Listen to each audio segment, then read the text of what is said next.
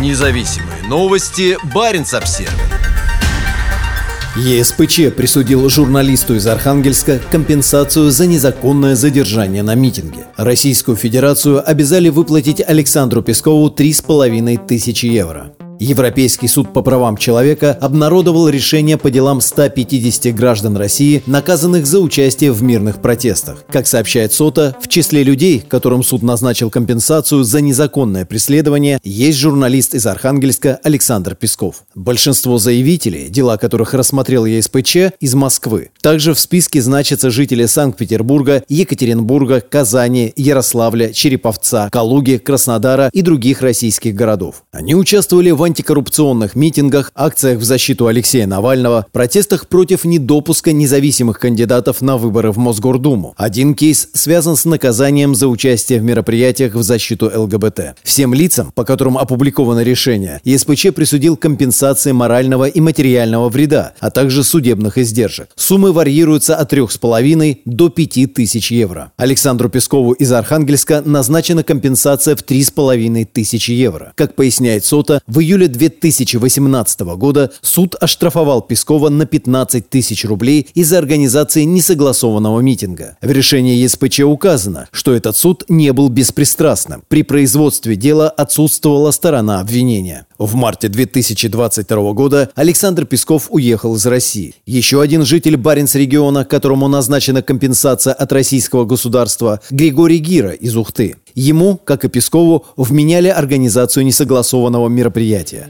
Европейский суд посчитал, что в отношении Гиры также нарушено право. Его незаконно задержали и доставили в отдел полиции, а дело было рассмотрено без обвинителя. Григорию Гире назначена компенсация в 4000 евро. 16 марта 2022 года Россия была исключена из Совета Европы, и ЕСПЧ приостановил рассмотрение жалоб против Российской Федерации. Из-за этого российские власти отказались выполнять решения, вынесенные после 15 марта.